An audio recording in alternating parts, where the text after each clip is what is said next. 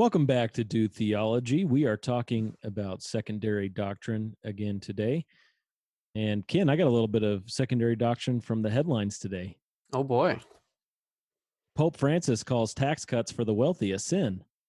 Shazam. Calvinism is much false doctrine as a woman preacher.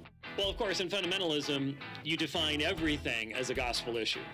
This is a true mark of Christian maturity to discern the difference of issues. I got an idea. Let's not roll with anybody who thinks they got another idea.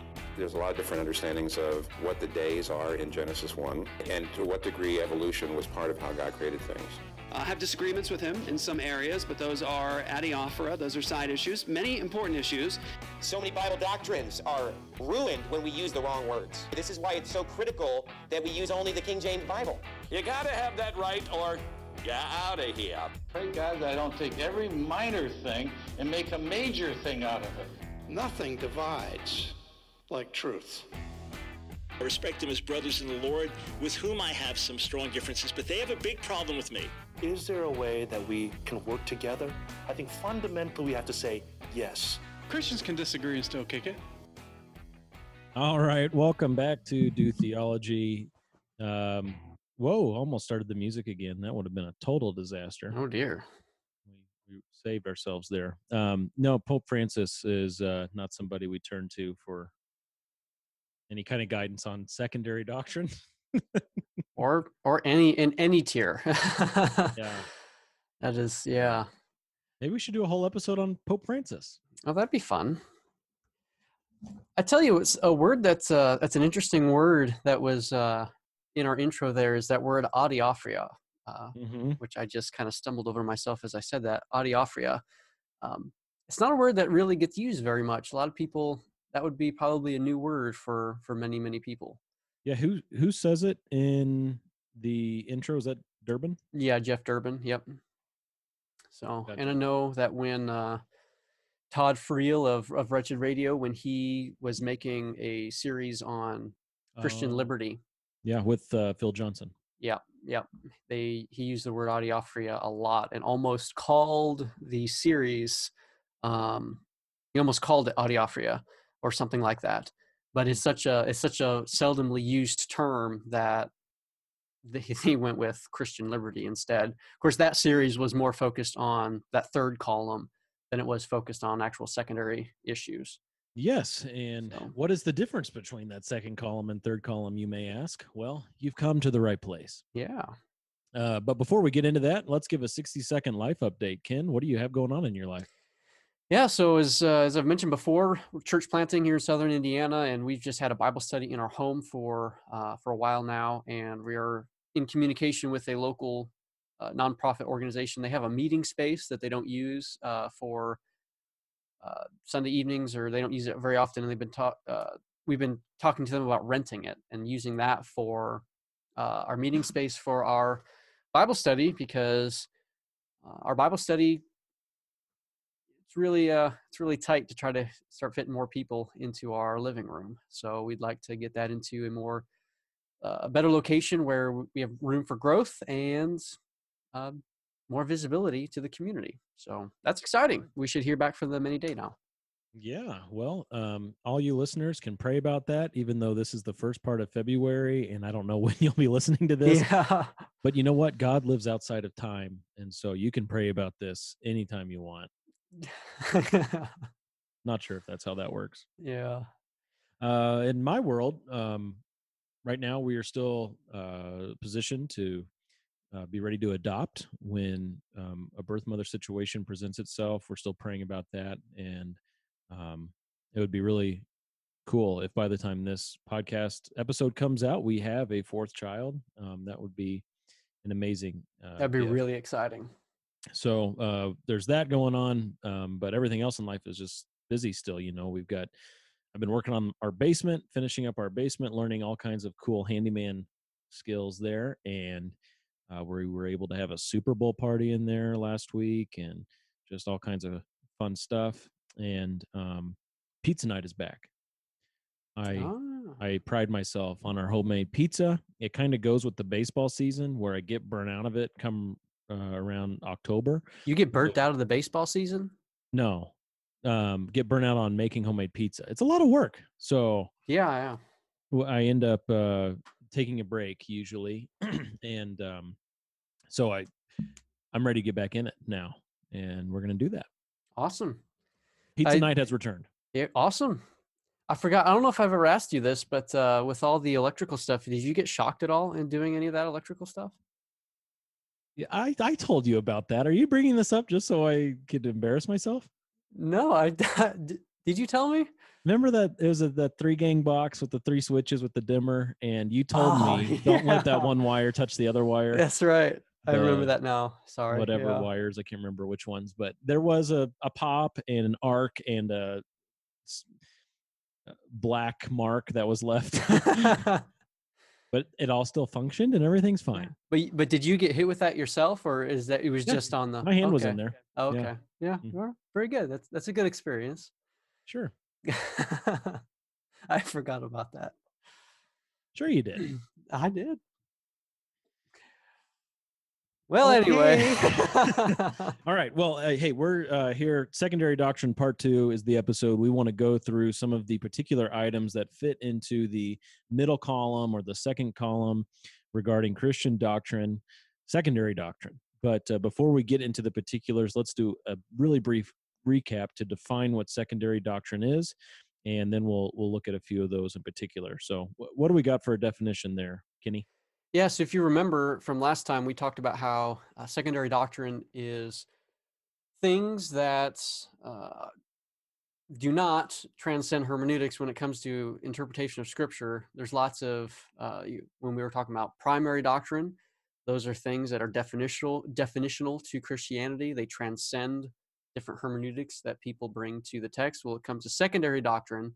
These are areas where Christians can disagree and still be Christian and they uh, these are these are things that do not transcend those hermeneutics people bring different hermeneutical approaches to scripture and come to different conclusions on some of these issues and they can do so without being in danger of heresy without being in danger of uh, not being a part of christianity in a definitional sense so So, kind of baked into that definition, then, is the idea that hermeneutics themselves are a secondary issue, but that there's nuance to that, right? yeah yeah Because we can't say, well, you can just you can use any hermeneutic you want. You can make up your own paradigm for interpreting scripture, and it's going to be equally valid as every other paradigm. Um, that's not true. We do have listed as an item in the first column something that is primary biblical authority. yes And that means that uh, the Bible is um, what's the theological word? Perspicuity. There's perspicuity with Scripture, meaning that it's clear enough to understand what God intends for us to understand in Scripture. Yet, um, there are certain paradigms that twist things that are clear to make them unclear so that uh, certain things and doctrines can be avoided. So we're not talking about that aspect. We're talking about um, okay, in the Old Testament, um, is this prophecy to be taken literally or allegorically? Those are 2 different Mhm. hermeneutics, and they're equally valid, which right is kind of hard to say. Yeah, I was about to say, I was just like that sentence. A lot of a lot of people would stumble over those words as they're coming out of their mouth, like they're e- equally valid, I guess. Yeah. So, um, what happens is if we value a certain hermeneutic over another hermeneutic, particularly in matters of literal, grammatical versus allegorical in the Old Testament, we'll just leave it there for now. Um, what happens is the allegorical people, um, which you know are typically the more reformed or amillennial or uh, post-millennial types, Mhm. they then say that okay all the premillennial guys are heretics if we're gonna if we're gonna move hermeneutics all the way to the first column and the uh, premillennial or dispensational guys end up pointing fingers back and say no you're heretics because you don't have the same hermeneutic as us Right. and in reality the they're both christians they just have disagreements on how to interpret in this instance, Old Testament prophecies. Yeah, and there's a, I mean, there is there's a, a point in there that is is is critical as well because, as we've already mentioned, you know that doesn't mean we can bring any willy nilly approach to Scripture and be okay.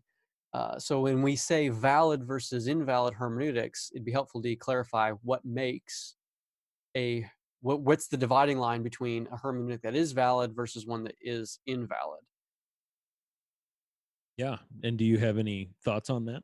Well, I think we kind of touched on it already, and it's uh, a hermeneutic that affirms the, the you know the uh, affirms and starts with the presupposition of the authority and pers- perspicuity of the scriptures. Mm-hmm. I think if a hermeneutic starts there, that's that's a pretty good litmus test on whether or not that hermeneutic is en- going to end up being a faithful uh, hermeneutic in the end. Even if we may disagree with, because I do, I have strong disagreements with, um, you know, with a more allegorical or redemptive historical hermeneutic.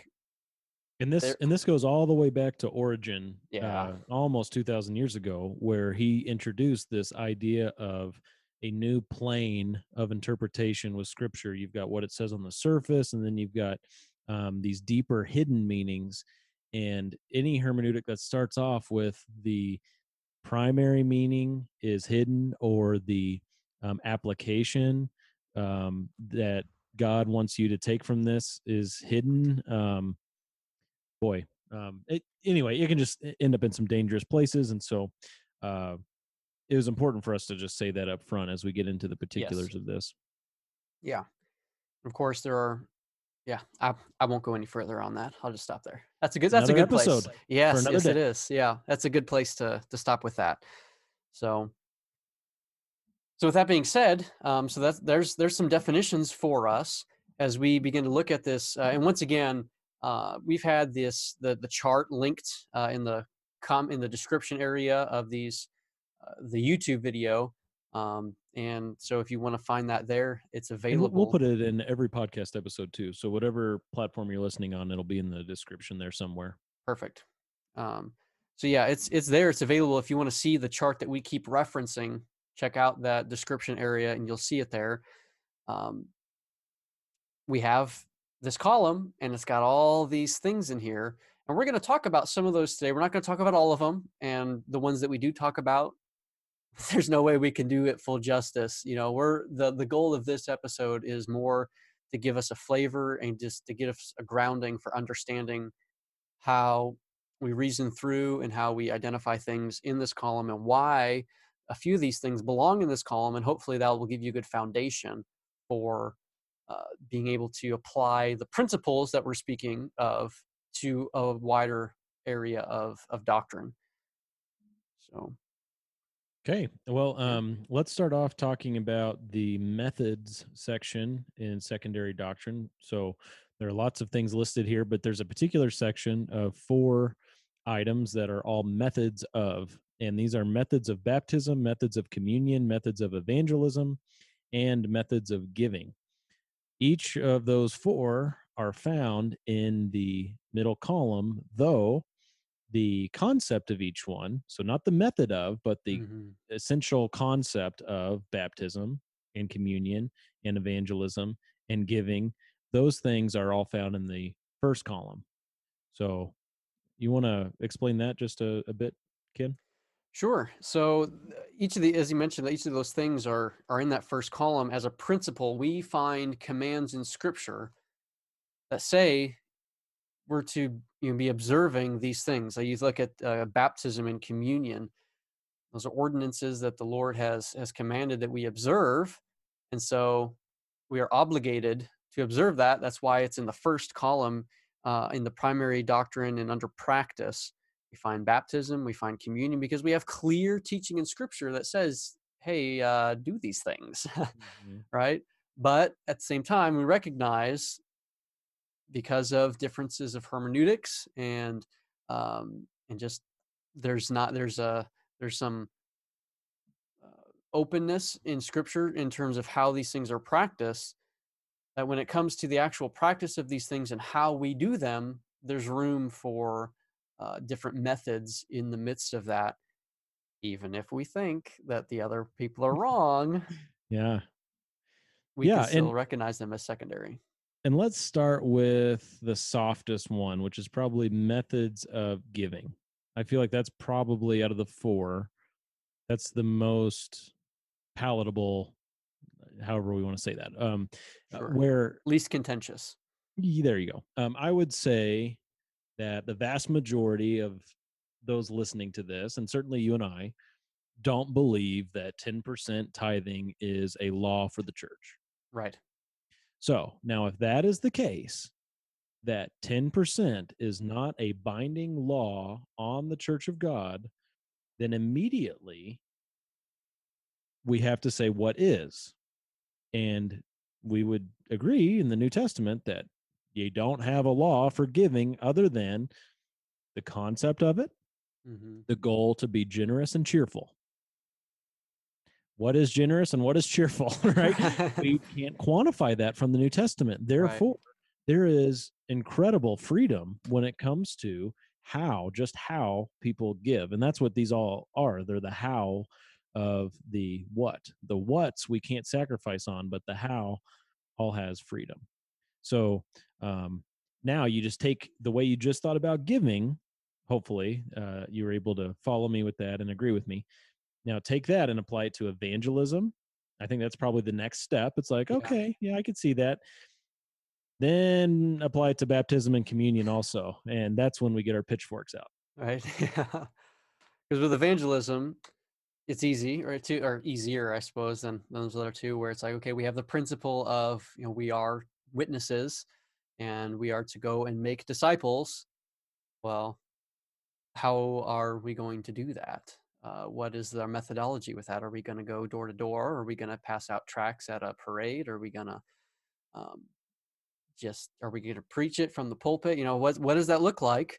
And then we get into apologetics and are we Yes. going to be classical or evidential or presuppositional? And Yeah. okay, yeah. Yep. And there's discussions to be had there that can all be faithful to honoring the principle of we are called to be witnesses, we are called to make disciples. As long as we're observing that principle, we've checked we've checked the primary box and now we're dealing with the secondary Mhm. adiaphora. Yeah. See what I did But there? That's that can't be true with baptism, though, right? Oh well, you know. uh, now, see, so this is important, and uh, for those Baptists who are listening that might be fired up, let me just ask you uh, a question that should help us discern here. Um, is R.C. Sproul in hell? Now, if you answered yes to that, this probably isn't the podcast for you. All right, I'm just gonna break it to you like that. Now, and if the answer is no, he's in heaven. Well, R.C. Sproul baptized babies. That's what he did. He was Presbyterian. Um, and so did a whole bunch of other influential, helpful authors and leaders in the Christian world over the last 2,000 years. Um, though you and I, Ken, are both very committed to the position of believers' baptism, hmm we recognize that those who are, are our brothers and sisters in Christ can take the view that babies are to be sprinkled not as a sign of believing in the gospel and being justified, but rather as a sign of being a part of the covenant family, as baptism has replaced circumcision in God's uh, economy among His people. Now we there are so many things in there that we say, wait, wait, wait, wait, wait. I want to debate. I want to argue. Here's a Bible verse.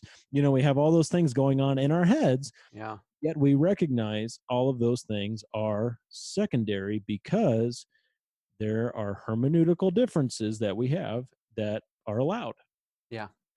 And and we know that again, as like I said, we we disagree with these things, and uh, we don't want to also diminish these things and say these things are unimportant, right? We covered that last episode as well. Secondary does not mean unimportant. Personally, I think the issue of baptism is pretty important, and yet we It's of- recognize It's of secondary importance yes, right, because we talked about in primary how Paul said of first importance. right, So there's a first importance and a secondary importance, and this is secondary. Mm-hmm. All right. So and and yeah, when you get into communion, um, not necessarily talking about paedo communion there, though we could be. Um, but communion, do you do it every week? Do you do it once a month? Do you do it once a quarter? Do you do it once a year? Uh, very different views on all of that. And personally, as Do from a, our church does it once a month, and i am quite convicted when people talk about doing it once a week. Uh, yeah, what's my argument for not doing it every week? Uh, it's not a good one. yeah. Yeah. Yeah. I mean, that's, and it's not just uh, frequency, you know, there's, there's methods of that as well, you know, where do we distribute uh, it all and just pass the, pass it out in plates or do we have everyone stand up and come forward? There's the issue of intinction, which is the, the dipping the bread in the, in the juice. And Do you remember we did that at Calvary one time? yeah, I do. I don't know if it was more than once, but I just remember one time. It was in the old chapel building at um, Blue River. Do you know why that, that happened that way? No. So it that's the way that uh, there's a whole bunch of students. Okay, this is what I think happened based on my recollection, and I could be mistaken. So I just put that disclaimer out there right at the beginning. But there were a whole bunch of students that attended that uh, Redeemer Church uh, in Kansas City, Yep. and that's how they practiced the communion. And so at that time, the student senate, which is the ones that are kind of in charge of a lot of that sort of stuff, um, a lot of the leaders in the student senate all attended that church and so they just did it Okay. in accordance with with how they did it over at that church and it was just a different way to do communion they just thought it was cool or something And yeah I, I remember, I actually remember the person who was holding the cup that I dipped my bread in, because this is the only time in my life I've ever done it this way. And I remember that he said, uh, Take and eat, this is the body of Yeah. Christ, or something. And I, I remember thinking, Should you be holding a scepter and wearing a hat or something? Because this is weird. Yeah. But, but I mean, to that point, not only the method of how we did it at that chapel service, but the question of should it even have been done at a chapel service at all? yeah i was going to bring that up yeah because uh, chapel at a bible college isn't a church right there's no there's no elders or deacons or a pastor it's just a bunch of bible college students and faculty and staff at a school right so yeah. So ha- great wrestling through blasphemy that. that. we engaged yeah it's uh yeah well that's that's how uh i'm pretty sure that's how that all came about because that's how they did it at that uh redeemer church as well where you when you rip off the piece of bread the person says christ's body broken for you and when you dip it in there's they say christ's blood shed for you Yeah, that's what it was. yeah, Mhm. I, I went i went to that church a couple of times just to see what all the And they were an every week kind of, uh, Oh, yeah. communion kind of church. Hmm. Yep. Okay. Um, well, there are, I would say, quite probably hundreds of items that could qualify as secondary. Uh, this chart obviously doesn't contain hundreds. There's probably 15 to 20 listed here. We can't talk about all of them. I mean, there's the age of the earth is on here, Bible translations, church government, a bunch of stuff on here. But uh, we've identified the four biggins. So now that we're we're kind of in the mode of thinking about what secondary doctrine is, why don't you bring up the uh, the f- the first one of the four and give us a little background on that? all right these are fun and remember, these aren't. We're not going to talk about these in full. These all deserve their own episodes or series of episodes. So just hang in there. Don't get all uptight. Don't burst a blood vessel. Don't drive off the road if you're listening in your car. It's going to be okay. so the first would be the issue of Calvinism versus Arminianism. Which, yeah, that's uh just saying those words should uh, bring lots of lots of feelings to the uh, forefront in many people. But as we look at God's word and as we look at this, okay, are these issues of Calvinism? First of all, there's issues even just saying those words in terms of definitions. Okay, what is Calvinism? What is Arminianism? Seems like you can yeah. inter- yeah, interview a hundred people, you come out with a hundred different definitions. And I would say out of the four we're about to list, this first one is the most like that. I mean, Yeah. it's there is such a spectrum. I mean, even more so than eschatology, there is such a spectrum on this that um, and so much nuance. I mean, yeah, because you get from one perspective that says, "Well, this is about whether God is sovereign or not." Uh, well, no, and then you get the other perspective that's about, "Well, this is like if whether hu- humans are robots or not." And, and no, that's not it either. So, yeah, it's a tough one.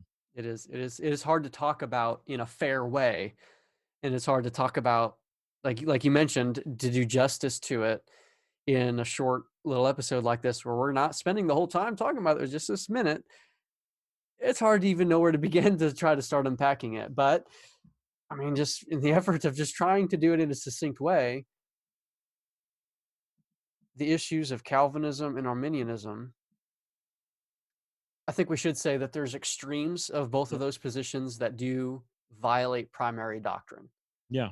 Yep. and that's that's pro that's problematic because like uh, james white has said the most consistent arminian is an open theist and that might be true um, eh, but what's true and i mean by all standards uh, biblical standards is that open theism is a heresy the Yeah. the idea that god doesn't know the future and um so yeah that that would be one end and then the other end uh, can get pretty gnarly as well and uh, but it's important to say that in between those two extremes because on those extremes there aren't a lot of people. No. In between there are like 500 places you can land. Yeah. And and we have to just recognize that that this isn't uh one or the other necessarily. It's so much nuance that that we just have to embrace it as secondary until um it creeps up on those character of god issues. Hmm Yeah, and so when we look at this, the Calvinism versus Arminianism, we should be approaching that with an attitude of grace, uh, with to those that are going to disagree with our position on that. I, I know where I stand uh, on those issues, and uh, there's a lot of people that would disagree strong with me, and I would disagree strongly with them, and yet can look at those individuals and say, yeah, they're they're my brother and sister in Christ, because we agree on the primary things. And well, and the thing is too about these secondary doctrinal issues, just to to come at it from a philosophical perspective and a personal perspective. You just said I know where I stand on these issues. When more accurately, it's I know where I stand on these issues today. Yeah. We, we if we're all being honest with ourselves, we've all evolved in our theology in certain areas. Those things that evolve are secondary Mm, things that don't evolve are primary. And so i five very six- good point. Five six years ago I would call myself an original Arminian, going back to the Remonstrance of sixteen uh, sixteen ten, and now I call myself Calvinistic. But that's where I am today. Same goes for the next three things we're going to list. These are these are nuanced issues where the more we gain biblical insights, the more we gain uh, wisdom from God's people, we're just going to change. Yeah. And and uh the more people gain biblical wisdom, they'll change to be just like us. so Yeah. but that's a really good point in terms of the the evolution of things because that just like you articul- articulated six years ago you were not where you are right now on this this issue and i was not always where i am i don't know if i have a firm timeline in my head as far as when that shift took place but i certainly was not where i am right now early days of, of my time at calvary you know that And- there's And if we take that shift as that's when we got saved, then we've just elevated a secondary issue to a primary issue. right And and we have to be so careful because when we first get saved, we 99% of the time we know nothing. Mhm. So we just have to recognize that yeah, you may have learned some things in scripture that truly deeply affect your understanding of God and the gospel, but that doesn't mean that's the first time you believed in the gospel. And and that can be hard and that's personal. Everybody has to sort that out in their own heart, but we just need to be careful that we don't make oh, I became a Calvinist, that's when I became a believer. That's right now you've just perverted the gospel no matter how innocent you may be or, or well-intentioned you may be in all of that you've just messed things up in a big way yes amen was there anything more to say on that you want to move on to the next one no there's nothing more to say That's why I said anything you want to say because Oh, it's yeah. speak now or forever hold your peace. Uh-huh. Next one. Next one. All right. Uh, dispensationalism versus covenant theology. And of course, again, once again, there's ranges within this. I say dispensationalism. Do I mean classical dispensationalism? Do I mean revised Ryrian dispensationalism? Do I mean progressive dispensationalism? Then there's the other new covenant theology. Progressive covenantalism is another newer system. Hmm. Full on classical covenant theology. There's all of these things. Yeah. What do we all these things even mean? Right. And, and really what's what's at the heart of it is has the church replaced Israel in every way or in some ways or in no ways. okay. That's kind of if you if you know where you land on that, you kind of know where you are on these spectrums. Um We should s- should say too. Uh, the goal of the I mean, these are this category of things. The goal of dispensationalism or covenant theology, or really any of these systems, is more is seeking to understand how God has worked in the world, and uh, how has God interacted with humanity. Is it on the basis of covenants? Is it on the basis of of these? You know, I think pretty actually probably pretty much all of them would would say that it's on the basis of covenants. It's just understanding how those covenants unfold. Um, but that's that's what these systems are designed. If, if if anyone's listening, they're unfamiliar with all of the words I just used. Um, that's what those groups are uh, trying to wrestle with and understand the whole of biblical history and revelation. How is God working and interacting with humanity across time? So, just wanted to mention that. Yeah, and that's obviously that's not a small subject. Uh, that is that is the biggest subject that you could bring up, and um, but what you'll find is once you decide on your hermeneutical paradigm, you'll kind of be off and running in one direction, and you'll find that to be consistent, you don't have a ton of places to go as much as with the Calvinism issue, right? Um, the Calvinism Arminianism issue can be so individualized, whereas the covenant versus dispensationalism issue is much more denominational. It's much more um, understood through certain fixed lenses, I guess. And Mhm. um, to be consistent, you're really going to be pigeonholed one way or the other. Right. Um, but Typically, your hermeneutic is going to directly lead to one of these positions. And it's a it's a very important conversation. I mean many just to gi- give you an idea in case you're not aware we were just talking about baptism the difference between baptists and presbyterians. Baptists believe in believers baptism presbyterians believe in uh, infant baptism. Now accordingly with this a lot of baptists believe in dispensationalism. I would say the majority of people who call themselves baptists are dispensationalists at least in america. And the vast vast majority of people who call themselves presbyterians are going to believe in covenant theology. So they view the church very differently too not just what baptism is but what the church is and how the church should function. I, I, you think all the majority of Baptists are dispensational? yeah the i think the only thing that throws that off is uh the southern baptist convention where but even then the majority of the sbc is dispensational I'd, the vast majority of ifb churches are dispensational wouldn't you say Yeah, I would say that definitely the vast majority of the independent fundamental Baptists are. I'd be I'd be curious how that would break down in the SBC, because uh, a lot of the oh big it- leaders it's still at least 70% dispensational has to be it could be, maybe so. I don't know. Seems like a lot of the leaders aren't dispensational. A lot of the big leaders in the SBC Yeah. aren't, and that I don't know. Is Well- is the president JD Greear? Was he? What's his view on? He probably doesn't even talk about it. He's too cool to talk about. Yeah. times. Uh, Probably. I honestly I have no idea where JD Greear is on that, and I don't know if I care. yeah, no, I, I so anyway, that's that, that's just a little side tangent we don't need to go on, but but yeah. Next. Yep. So yeah, that's the issues of uh, dispensationalism versus covenant, etc. Um, sign gifts. Okay, so yeah, number three out of Yeah. the four. And What do we mean by that? You want me to? You want me to say what we mean by that? Yeah, yeah. Give us a skinny on that. Um, are Pentecostals little devils? no, that's that's not what we mean. Uh, so, or is it? when, when you look at the spiritual gifts that are listed and practiced in the New Testament in the early church, some people see a distinction in the gifts um, or categories within the gifts that put supernatural gifts um, or revelatory gifts in their own category, whereas other people see the gifts as all the same. Those who see the gifts as all the same, no categories within, they believe that all those gifts, uh, if if one of those gifts disappears, they all disappear because this is just the same function for all of them with the the same intention through all time periods.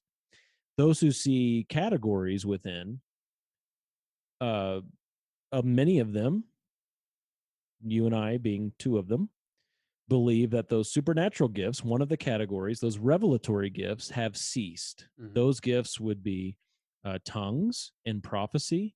Um, not a revelatory gift, but a supernatural gift would be the gift of healing or the gift of miracles. Right now, those gifts we believe were limited to the apostolic era, the the time of the apostles on the earth, and then as the apostles died, so those sign gifts faded away from use in the church as God revealed all that he wanted to reveal through scripture and now that we have the completed canon of the Bible, we do not need those gifts anymore. Is that pretty fair? Yeah. I think that's a good summation of it.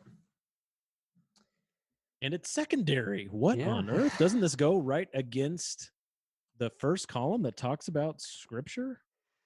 It can, and that's where things get dicey, isn't it? yeah. Because when it comes when it comes to these these secondary things, I think this is a good a good uh, a good point to bring up the issue that even if you hold to a different position on secondary doctrine, you can actually arrive at a secondary doctrinal position and in the process of arriving there violating a primary doctrine.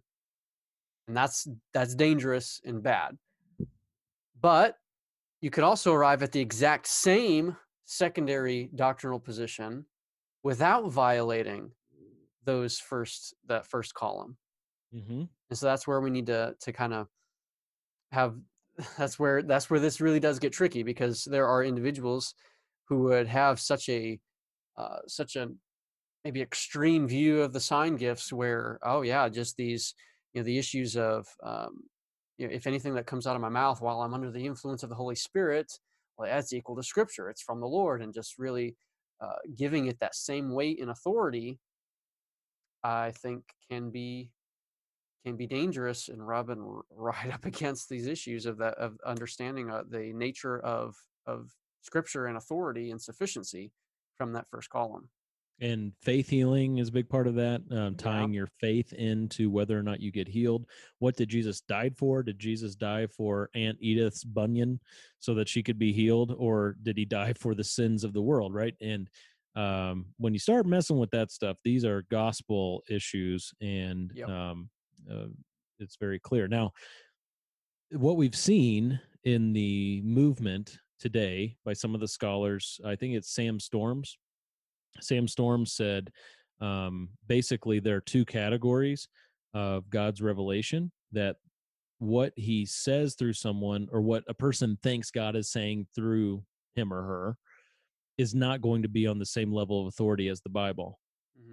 But that is an incredibly inconsistent argument every way you look at it. But right. we have to recognize, even though it's inconsistent, what he's doing is clearly separating primary from secondary and recognizing that. Yeah. Uh, so now we reject that whole argument, but we at least appreciate the fact that he's not he's not going as far to say as if I say thus saith the Lord, that's equal weight as Romans. Right. Right. And I think that's another really good point to bring up with and I had made a note of of that issue as well as I mentioned you can arrive at a secondary conclusion by violating for primary category things or by not violating those things, you can also arrive at a secondary conclusion in a way that's inconsistent with primary issues while not violating those right. primary issues. And that's I would say, you know, when we, if we were to uh, spend some time talking about like the age of the earth and Mm-hmm. creationism and, and those issues, I think the issues of consistency and inconsistency really begin to show up there. But that doesn't mean that it's uh, that it kicks the secondary issue into the primary category. So, and I just opened up a whole new can of worms. We're bringing up Age of the Earth, so maybe we shouldn't go there just yet. Well, Another episode. Yeah, exactly, yep. We we have 400 more episodes to That's do. right. Just things we've mentioned in this episode. Uh, okay, let's do number the fourth of the four. Let's let's uh, chat about it for a moment. yeah. So that's that's the issues of eschatology. You want to give us the background on those two? Sure. Yeah. So, um, your view of end times is going to directly correlate with your understanding of dispensationalism or covenant theology. Uh, really, eschatology is an outflow of that, though it's not always consistent, and so it's important to just you know talk about it as its own. There are three major views that people take of the 1,000 years mentioned in Revelation 20. Uh, one of those views says that Jesus is going to return before he starts those thousand years. Another view says that Jesus will return after those 1,000 years, and we are perhaps in that thousand years right now. And a third view says uh, that thousand years is totally figurative. What are you two arguing about? Um, we are, the church has always been, for the last 2,000 years, that church has been in the 1,000 years. Mhm. So um, that is, uh, those are the three main views. Now, when you start talking about the premillennial view, meaning Jesus will return before the 1,000 years, you then have a subsection in that that talks about when the rapture will take place. Pretty much all premillennialists view the rapture as something that is in the church's future. Some believe it will take place before a period of tribulation, a seven year tribulation. Some believe it will take place in the middle of a seven year tribulation, and others believe it'll take place either after a seven year literal tribulation or after a figurative tribulation that the church has always been in. And that's a pre tribulational view, mid tribulational or pre wrath view, and then a post tribulational view. So, how's that for gobbledygook? Yeah, that's uh, lots to wrap your mind around, especially if if this is new concepts to some people. It's be like, whoa. Well, oh Um yeah, or I was, you know, someone might say I was raised in a in a pre-trib, pre-mill church and I had no idea other views existed. Yeah, So- exactly. Yeah. Which I'm sorry that your church didn't help you think through that, but welcome to the real world. Yeah. And so we there's these different views, and once again, these things are are secondary. We recognize that they are largely products of of these different hermeneutical approaches to scripture that are th- different valid approaches to scripture and lead in different directions on the issues of, of dispensational covenant lead in different directions on the issues of of uh, the millennium and the timing of christ's return And I think this should be the easiest pill for people to swallow as far as the four we just talked about because these things haven't happened yet. Right. Right. So, um, Oh, because yeah, there's that one. Uh, sorry, uh, there's that one view that you left out is, is pan millennialism. You just believe that everything's going to pan out in the end. right. Uh-huh, Yeah. yeah. which is where 98% of American Christians are, I'm sure. But, um, but yeah, I mean, it, so it hasn't happened yet. It's future. Does Scripture talk about the end? Yes. Does Scripture have lots of prophecies about the return of Christ? Yes. But because it hasn't happened yet, um, I think we can all understand why there's going to be disagreement and nuance with all of that. And to hold that as a standard of orthodoxy, boy, you just you'd you'd have to be coming from a really weird place. Yeah. And and you know, I've heard guys talk about uh, no one has my exact paradigm for these first, second, and third columns for thinking through these things. But I've heard people talk about eschatology very frequently as secondary or tertiary. I think I heard um, well, I won't say that person's name or what he said, but uh, I think that most people understand that this is not a primary issue. Right. While recognizing that the issue that Jesus is going to return, that is primary, because that is something which Scripture speaks to abundantly clearly, even if we're unclear about the timing. The the the fact that Jesus is going to come back, that's a sure reality that we can bank on. Yeah, and But- that's That's in the first column as listed on the the current Yes. version of the chart uh, Mhm. under dogma, the bodily return of Christ. Yes. So, so something that's a little fun exercise if you were to if you were to look at all these things in the secondary doctrine, and if you were to look at all the things there and say, if someone disagreed with me on every single item in that column, how would you view that other person? Are they still a Christian? it sure it would probably make a uh, odd amalgam of it would make for an, uh, an odd uh i don't know what the right word is it'd be an odd combination of things for someone to Yeah. disagree with me on every single point but if they did where where would that leave somebody And that's and the question is uh, the the question that should be answered with a yes is if a person agreed with all the primary and then disagreed with you on all the secondary things as listed, could you still fellowship with that person? The answer to that has to be yes, regardless of how uncomfortable that might make you feel right now. Now, does that mean you're going to go to church with them? Nope. Does that mean that you're going to do ministry with them outside of the local church? Not necessarily. But can you have biblical fellowship, recognizing this person's my brother, this mm-hmm. person I love, and he loves me in a brotherly way, and we have something to contribute to the church, both of us?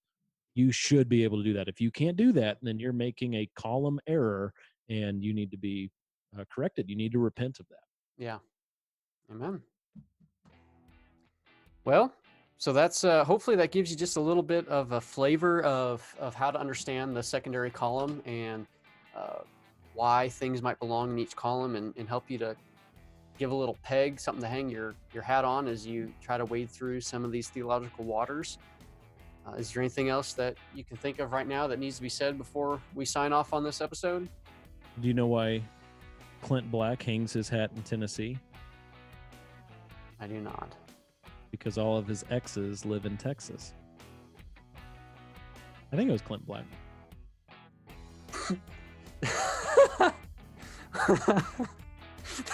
Oh, George Strait. okay, I feel better now. Okay, sorry, uh, country music fans out there. You said something about hanging a hat. I got my mind. Well, on that wonderful note, until next time, do theology. Bye bye.